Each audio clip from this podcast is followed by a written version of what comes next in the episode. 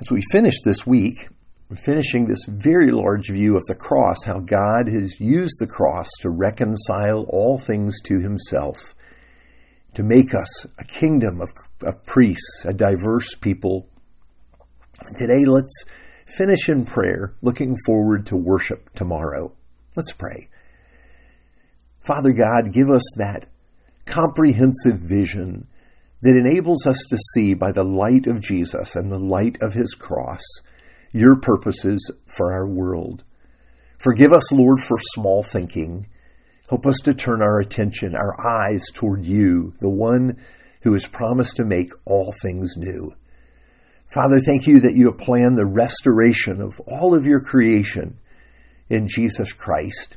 And thank you for the cross where Jesus died, the source of life for me and for everyone else who comes to you in him.